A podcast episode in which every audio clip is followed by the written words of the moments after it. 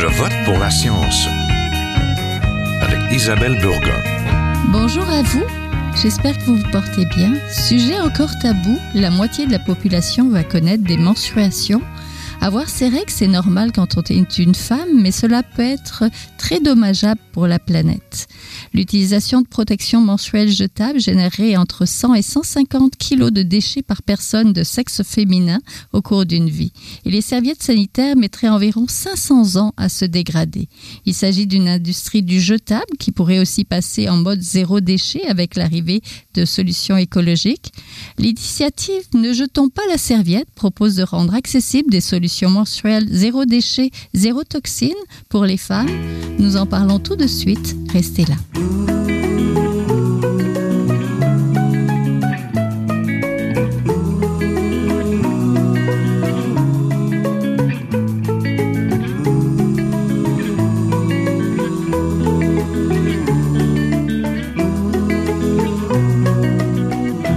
Avoir ces règles, c'est naturel, mais cela peut être aussi polluant. Heureusement, il y a des solutions écologiques pour réduire notre empreinte sur notre planète. Pour en parler, nous sommes en compagnie de Kate Bouchard, agente de recherche et de planification à l'Institut de santé et société de l'UCAM, qui a lancé le projet Ne jetons pas la serviette, solution mensuelle zéro déchet, zéro toxine. Bonjour. Bonjour. On est en compagnie aussi de Victoria Dudankova, chargée de projet Campagne Rouge au réseau québécois d'action pour la santé des femmes. Bonjour. Bonjour. Donc, on retrouve des serviettes sanitaires dans les dépotoirs au sein des océans et même sur les plages. Ce serait donc près de 100 milliards de déchets à chaque année d'un bout à l'autre de la planète, dont 20 milliards en Amérique du Nord seulement. On pourrait croire que c'est un problème féminin, mais pas du tout. Ça concerne tout le monde en fin de compte, n'est-ce pas? Kate Bouchard? Oui, euh, ben moi je, je pense qu'il faut se poser la question euh, pourquoi il n'y a pas des, euh, des solutions de rechange un peu plus accessibles? Euh, et on peut comprendre que c'est une industrie, celle des produits menstruels jetables, qui est très très lucrative. Alors je pense que c'est c'est la question à se poser pourquoi est-ce que on continue à produire ces, ces serviettes et ces tampons qui causent énormément de dommages non seulement pour euh, le, moment où on, fait de l'enfouissement, les poubelles que ça crée, mais aussi euh, au moment de sa production. Donc, euh, s'il y avait moins de demandes pour ce type de, de, produits, parce que, par exemple, les gens qui les achètent seraient plus sensibilisés par rapport à, leur toxicité, entre autres, ça serait peut-être qu'il y aurait plus de solutions de rechange et qu'il y aurait moins de pollution. Oui, Madame de Dankova, vous êtes d'accord? C'est pas juste euh, un problème féminin, ça concerne tout le monde.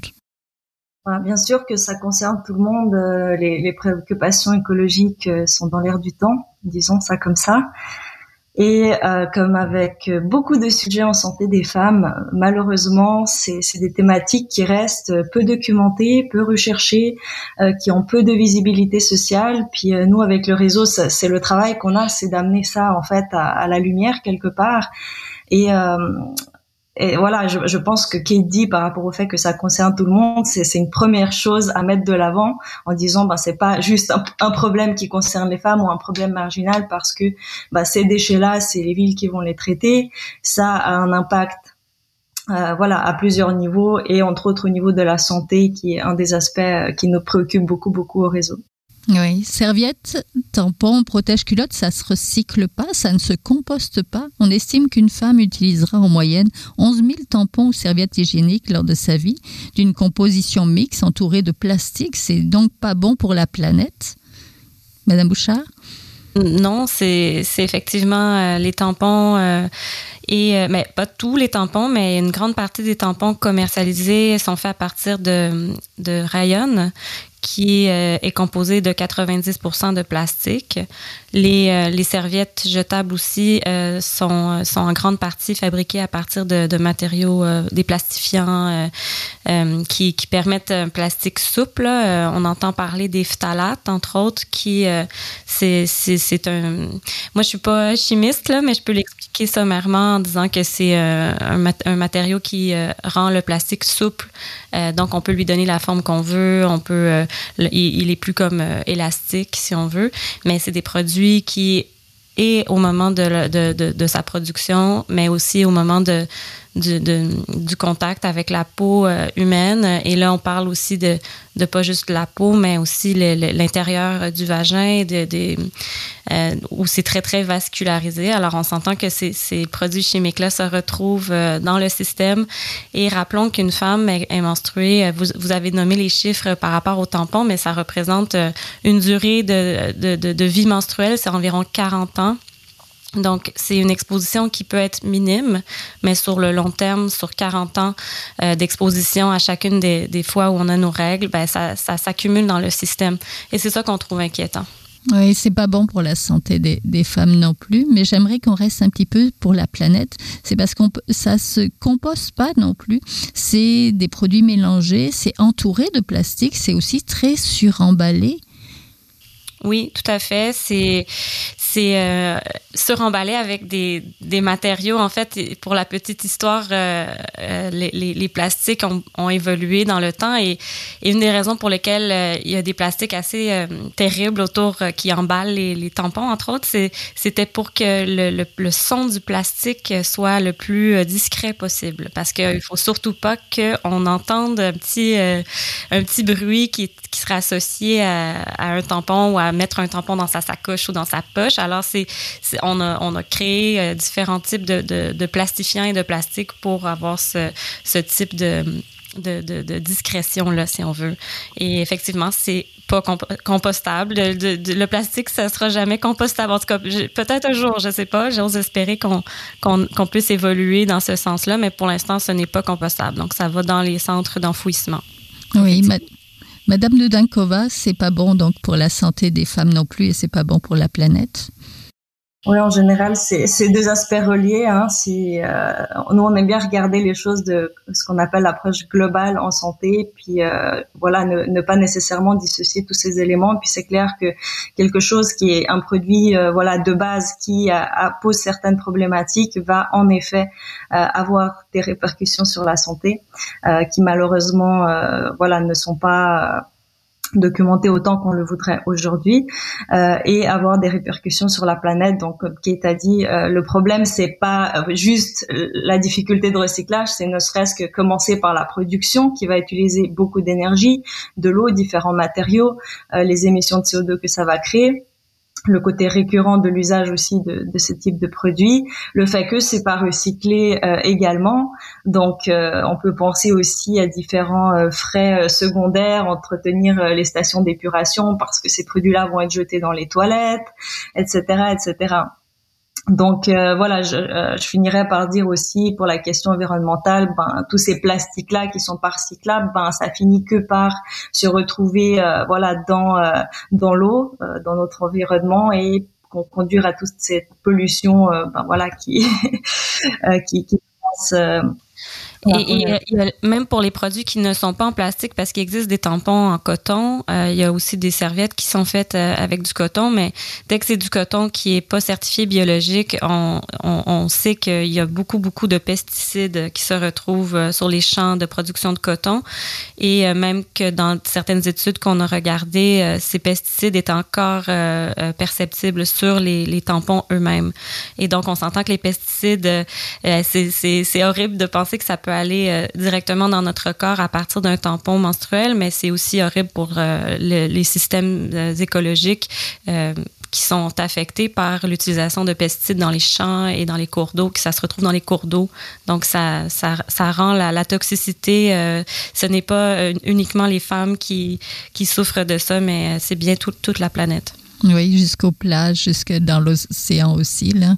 On en retrouve un petit peu partout, malheureusement. Donc la campagne, Madame Bouchard, j'aimerais que vous me parliez de la campagne de sensibilisation Ne jetons pas la serviette, qui propose de sensibiliser les femmes, les jeunes femmes, les étudiantes, justement.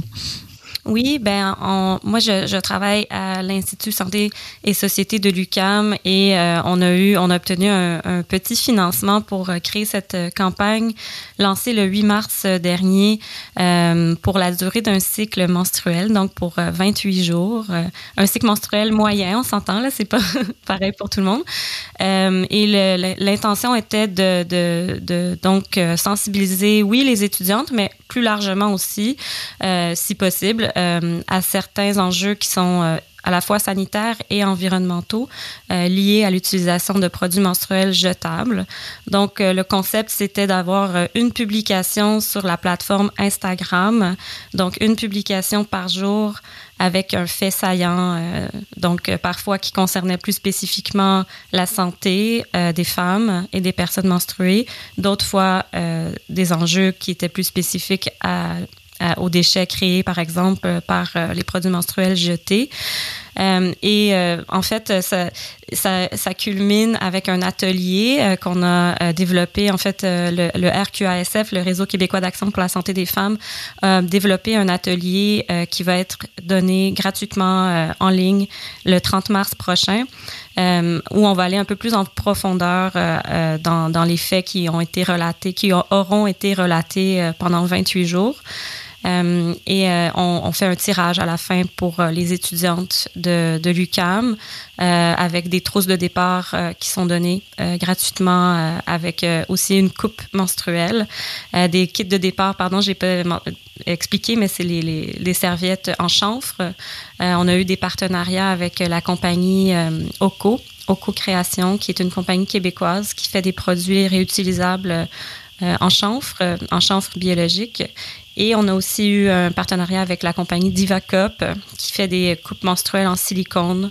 Euh, qui ne transmet aucun, euh, aucune toxine euh, lorsqu'elle est insérée. Euh, donc, c'était un peu pour terminer la campagne. on donne des kits parce que ça peut représenter des fois un frein à, à, faire ce, virage vers ce type de produit-là parce que c'est quand même des frais plus ou moins important, quand même important là, pour une première fois, mais sur le long terme, on constate que c'est beaucoup plus économique finalement. Mais des fois, juste le départ, euh, il peut, euh, ça peut être un frein pour certaines personnes. Donc nous, on, on, a voulu donner le plus possible de produits. Oui, avez-vous eu des retours euh, sur Instagram et, et tout ça?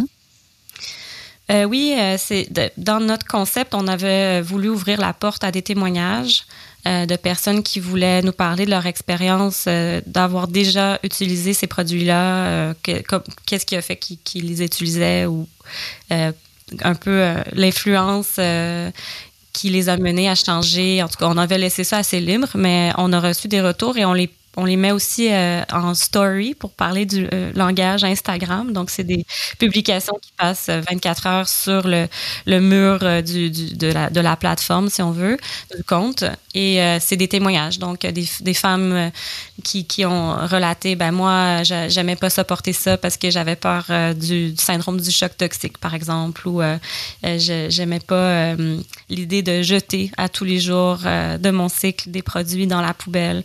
Euh, donc, c'est des témoignages juste des personnes pour humaniser un petit peu le truc parce que sinon, ça faisait juste des faits euh, tirés de, de, de, d'études et de trucs, mais c'était pas nécessairement des êtres humains qui nous parlaient. Alors, ça, ça faisait partie du concept.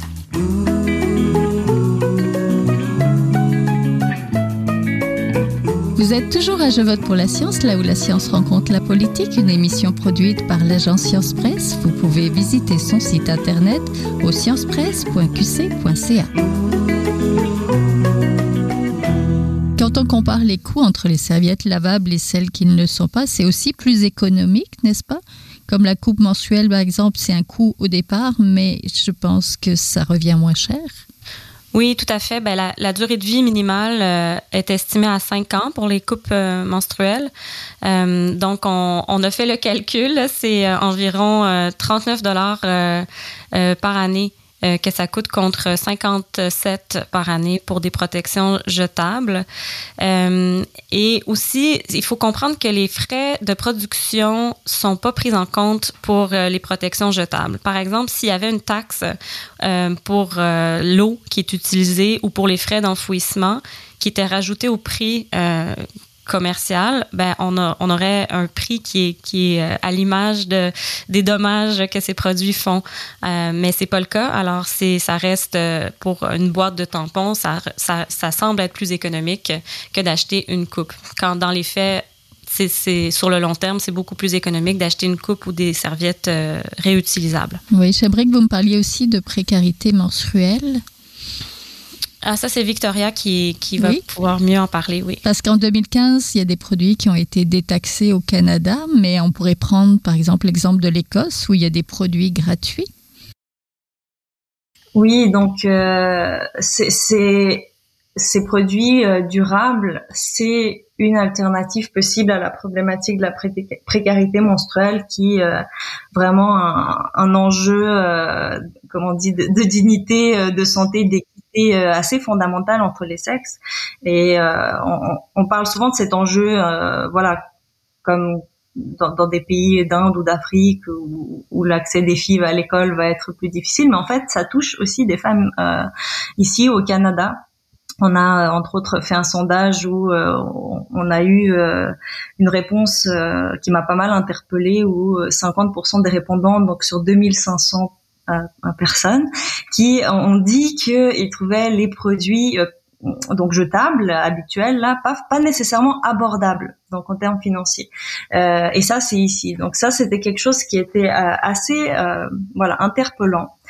Et après, j'aimerais ajouter euh, le fait que euh, oui, ça peut être une réponse parce que comme Kate le dit, donc à long terme, c'est effectivement euh, moins cher, mais on fait face aussi à de la précarité avec des populations, par exemple les femmes itinérantes, où ça va pas nécessairement être une alternative possible. Donc, on, les produits jetables restent cependant pertinents dans certains contextes. Malheureusement, euh, voilà, on peut pas dire c'est c'est juste ça la bonne réponse ou ça la bonne réponse, mais je pense qu'il y a quand même une bonne partie de la population qui peut se permettre euh, de passer sur ces produits-là, qui a accès à de l'eau potable, qui peut aller rincer sa coupe, euh, qui peut laver ses serviettes mais il y a quand même certains contextes où euh, avoir ne serait-ce que n'importe quel produit, en fait, c'est super important et, ça vaut la peine. Donc ça, c'est important de le poser parce que des fois, on a tendance toujours à avoir comme une réponse unilatérale à un enjeu, puis c'est vraiment pas ça euh, la réalité. Euh, et euh, j'aimerais peut-être enchérir sur la question euh, du, du, de la précarité dans le sens que c'est c'est pas en fait, ces produits-là ont comme l'air d'un produit de luxe, en fait, parce que quand on va dans, dans une épicerie, on regarde euh, de serviettes lavables, c'est genre 25 dollars, et puis c'est c'est très cher. Donc c'est clair qu'il y a déjà ce, ce, côté oh mon dieu, je peux pas me permettre ça. Euh, je sais pas, je suis étudiant, je peux pas sortir autant d'argent d'un coup, même si à long terme c'est moins cher. Et une des solutions vraiment que on voit qui a, qui a un grand potentiel, c'est euh, l'aide euh, en termes de subventions par les municipalités, les arrondissements, il y a déjà des choses qui sont mises en place et ça, les, les, les femmes ne le savent pas nécessairement. Donc ça, c'est quelque chose qui peut vraiment aider à, à, ce moment où on veut changer comme ce, ce comportement-là, changer, aller vers euh, des nouvelles directions et euh, casser un peu le blocage de je dois sortir beaucoup d'argent d'un coup parce que je peux me faire rembourser une partie et euh, des fois c'est aussi renouvelable, c'est pas juste une fois, on peut euh, l'année d'après on peut redemander, etc., etc. Donc c'est important de savoir ça et à ce niveau-là, en termes de précarité, ben euh, du moment qu'on les a ces produits, bah oui, ça peut durer trois ans, cinq ans, etc., etc. Donc c'est clair que euh, c'est une voie qui est valable, mais ça, ce n'est pas facilement accessible et c'est ça l'enjeu. Et pour faciliter l'accessibilité, ben c'est il faut des aides, il faut des subventions parce que euh, sinon c'est, ça fait que euh, il y a déjà le, blocage un peu de on est tellement conditionné avec les produits jetables de c'est tabou je ne vois pas mon sang je le jette je ne fais pas de bruit je, je ne le vois pas. Mais là c'est le rapport au sang. Dans la coupe on le voit le sang. La serviette lavable il faut la faire tremper on le voit le sang. Si on est dans, dans sa famille on a notre conjoint qui voit ça on peut être donc ça ramène tout un autre rapport aux règles. Et déjà juste ça ça peut bloquer quand même euh, une certaine partie euh, voilà de la population de se dire oh mon dieu je, je suis pas prête pour ça. Donc si en plus c'est cher ah ben là on a une double barrière. Donc si on peut déjà casser la barrière de l'accès, euh, c'est une bonne chose. Et à long terme, ben, c'est clair que la précarité, ben diminue aussi parce que chaque mois on n'a plus besoin de penser euh, ah il faut que je sorte tel ou tel budget pour ces produits-là. Et je rappelle aussi que on parle on parle de budget pour les produits euh, menstruels on oublie que des fois c'est remplacer les culottes tachées c'est remplacer les draps tachés. Et euh, des fois il y a on, peut mettre là-dedans les les, les, les pilules antidouleurs que certaines femmes vont avoir besoin. Donc ça représente tout ça s'ajoute en fait Tout à fait. Madame Bouchard, comment expliquez-vous, vous l'avez mentionné tout à l'heure, qu'il y a eu peu d'inventions, plus d'innovations dans ce domaine depuis l'invention des tampons? Euh, ben, je pense que ça va un peu dans le sens de ce que Victoria dit euh, par rapport au tabou, en fait, euh, de, de, de, parler de sang menstruel, mais aussi euh, si on parle de coupe menstruelle où là, on doit insérer euh, nos doigts dans le vagin euh, et déployer la, la, coupe, donc être en contact peut-être plus direct avec son sexe, tout ça je pense que ça, ça renvoie euh, à des images que historiquement on n'a pas voulu euh, euh, avoir et on n'a pas voulu inciter les femmes à, avoir cette, cette connexion-là avec leur, leur corps. donc, je, je, sais, on avait avec la, la, personne qui a travaillé avec nous pour la revue de littérature, elle avait fait un travail aussi sur le sur l'histoire, l'évolution des des produits et on voit qu'en fait, il y, en, a eu quand même, mais au niveau de la commercialisation de ces produits-là, ça a comme jamais levé. Puis moi, je pense que c'est beaucoup lié au tabou, mais aussi, je le disais plus tôt, là, euh, c'est une industrie hyper lucrative. Je pense qu'on parle de, de, de, 15 milliards euh, de, dollars euh, par année que, que, ça implique en termes d'industrie. Alors, ça serait quoi l'intérêt de l'industrie de que tout le monde paye, je sais pas moi, 50 dollars sa coupe ou 35 dollars sa coupe menstruelle puis qu'il ait plus à dépenser pendant 4-5 ans, ben c'est pas rentable, tu. Alors j'ai l'impression qu'il y a, il y, a, il y, a, il y a cet aspect-là. Donc historiquement, ben on n'a pas voulu euh, parler euh, de menstruation. Encore aujourd'hui, il y a des tabous puis Victoria a, a, peut euh, en dire un bout là-dessus aussi. et en plus, ben financièrement, ben c'est bien plus rentable de, faire jeter des produits des produits menstruels à chaque mois et assurer euh, euh, une, une, consommation pour 40 euh, ans de, de, vie menstruelle. Alors, oui, donc, oui, donc parlons-en. Il y a aussi un besoin d'éducation à l'hygiène féminine auprès des jeunes filles. C'est donc encore plein de stéréotypes et de tabous de parler des règles. Si je peux, si je peux me permettre de réenchérir par rapport à ce qu'il disait, c'est clair que euh, faut se rendre compte que, que toutes ces, ces compagnies-là, ils font du marketing par rapport à, au fait que euh, le sang, ben c'est euh, voilà, c'est ça. les règles, il faut que ça reste discret, il faut pas que ça sente. Euh, ils vont ajouter du parfum dans ces serviettes-là, ils vont euh, mettre le, le, liquide bleu dans les pubs que tout le monde connaisse. voilà, c'est toutes ces choses. L'évolution de ces produits-là ont été faites dans le sens qui dit aux femmes euh, cette période du mois est terrible. Quelque part, on, on, vous donne un produit qui vous permet de ne pas voir, pas sentir, pas euh, voilà. Euh, plus on garde un contact éloigné face à cette dimension-là de notre corps, mieux c'est quelque part, et ça donne un message sous-jacent de émancipez-vous de votre corps. Ça rejoint beaucoup aussi cette tendance. Là, je, je fais un parallèle voilà qui, qui, diverge un peu mais qui rejoint euh, toute cette question de euh, coupez-vous du rapport à votre corps la suppression des menstruations par exemple par les pilules contraceptives en continu euh, pour être comme on dit fonctionnel efficace productif dans notre société fonctionner de manière linéaire et ça, c'est, euh, on avait euh, Florence Vinit qui est, qui est professeure à l'UQAM qui a écrit un magnifique billet sur euh, sur notre site web qui mettait ce terme de les menstruations, c'est comme un non-événement. C'est c'est quelque chose qui arrive et puis c'est tout. Et quand ça arrive, en fait, on veut pas trop, trop, voilà, on veut pas trop le sentir, on veut pas, on est. Donc ces compagnies-là, ça fait quand même des décennies qu'elles jouent là-dessus dans le marketing. Et et toutes les petites filles qui grandissent, elles ont ces messages-là. Qu'on le veut ou non, elles ont ces messages-là. Et là, le, comme je parlais tantôt du changement de comportement, changement de du rapport à soi, changement du rapport à son corps, du rapport au sang, ben c'est aussi aller contre toute cette machine-là. C'est aussi euh, euh, aller briser ces tabous. Combien de, de, de personnes à qui j'ai pu parler personnellement en disant oh mon dieu non je suis pas prête d'aller euh, prendre une coupe menstruelle puis non non c'est pas c'est pas possible. Enfin donc il y a, y a vraiment des blocages encore à ce niveau-là. Mais ces blocages là ils viennent pas de nulle part. Ils viennent de notre culture de notre contexte. Donc euh, voilà. Entendu. La campagne rouge glissez-nous un petit mot sur la campagne rouge alors la campagne rouge, c'est une campagne de sensibilisation sur les menstruations qu'on a lancée il y a un peu plus d'une année déjà. Puis on a trois volets. c'est la précarité menstruelle, comme on a parlé. Donc comme j'ai dit, toute cette difficulté d'accès pour, pour un besoin de, de base que voilà on ne peut pas éviter, qui arrive chaque mois, et la difficulté d'accès aux, aux protections hygiéniques, toute la dimension de médicalisation euh, comme j'ai dit, un, exemple, parce qu'une fois de plus, c'est un terme un peu théorique, mais un exemple, c'est le, le, côté où euh, le corps de la femme, en fait, tout au long de sa vie, est sujet à au contrôle extérieur, au contrôle.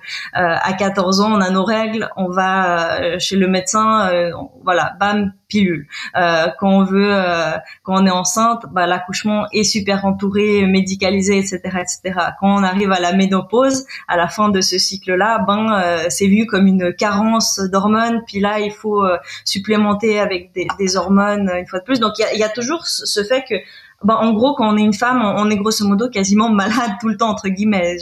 C'est exagéré de dire malade, mais on, est toujours dans ce rapport où on dépend de quelque chose et c'est comme si notre corps était une, bombe à retardement de, de toutes sortes de, de problèmes qu'il faudra contrôler euh, de cette manière-là. Donc nous, notre but dans cette campagne, c'est de, de donner aux femmes des outils, des moyens de récupérer comme leur autonomie et leur empouvoirment qu'on appelle, euh, de reconnecter à ce rapport-là à soi euh, d'une manière, euh, euh, voilà, où, où, elles peuvent développer une meilleure estime de soi euh, mieux se connaître, euh, avoir une meilleure image corporelle, prendre conscience de comment tous ces stéréotypes euh, sexuels, euh, sexistes autour de la question peuvent jouer sur ces, ces aspects-là. Donc c'est ça l'objectif de cette campagne-là. Merci beaucoup. Donc, on était en compagnie de Victoria Dudankova, chargée du projet Campagne Rouge au réseau québécois d'action pour la santé des femmes, et de Kate Bouchard, agente de recherche et de planification à l'Institut de santé et de société de l'UCAM, qui ont lancé le projet Ne jetons pas la serviette, solution mensuelle, zéro déchet, zéro toxine. Merci. Merci. Merci. Voilà, c'est tout pour cette semaine à la régie Daniel Fortin. À la recherche, la réalisation et au micro cette semaine Isabelle Burguin.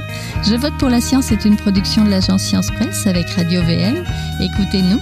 Nous avons des rediffusions à Radio VM tout le long de la semaine et vous pouvez aussi le faire en podcast sur le site de l'agence Science Presse. J'espère que vous avez aimé cette émission.